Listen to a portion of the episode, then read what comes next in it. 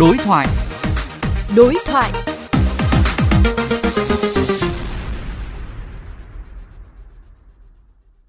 Thưa quý vị, dịp cuối năm cận Tết, nhu cầu thuê xe tự lái tăng cao. Tuy nhiên, hoạt động này lại tiềm ẩn nhiều nguy cơ lây nhiễm dịch cô vít mười chín và các bệnh truyền nhiễm nói chung. Đối thoại với phóng viên vê o vê Giao thông về vấn đề này, ông Nguyễn Văn Thành, chuyên gia Cục Quản lý Môi trường Y tế chia sẻ. Thưa ông, hoạt động thuê và cho thuê xe tự lái thì cần lưu ý gì để phòng chống dịch bệnh truyền nhiễm? Có hai việc cần phải làm. Thứ nhất là trước khi mà các bạn giao xe cho cái người mà thuê thì các bạn cũng phải thống nhất các cái nguyên tắc đối với cái người thuê xe về cái việc đảm bảo vệ sinh chung, thu gom khăn tay hoặc khăn giấy hoặc các cái thứ mà người tham gia giao thông, một người thuê xe có thể sử dụng ở trong khi mà người ta sử dụng xe của các bạn.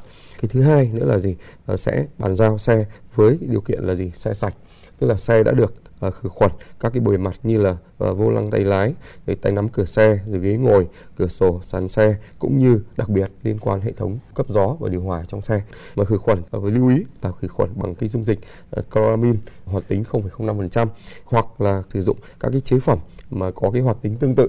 Các cái chế phẩm này thì hiện nay thì Cục Quản lý Môi trường Y tế cũng là cái đơn vị được giao chức năng quản lý nhà nước về việc cấp phép đối với các cái hóa chất diệt khuẩn. Còn người nhận xe thì sao? Họ cần lưu ý những vấn đề gì? Sau khi nhận lại xe từ cái người mà sử dụng dịch vụ thì chúng ta lưu ý là cần phải vệ sinh cái bề mặt và chúng ta cần làm sạch trước khi mà tiến hành khử khuẩn.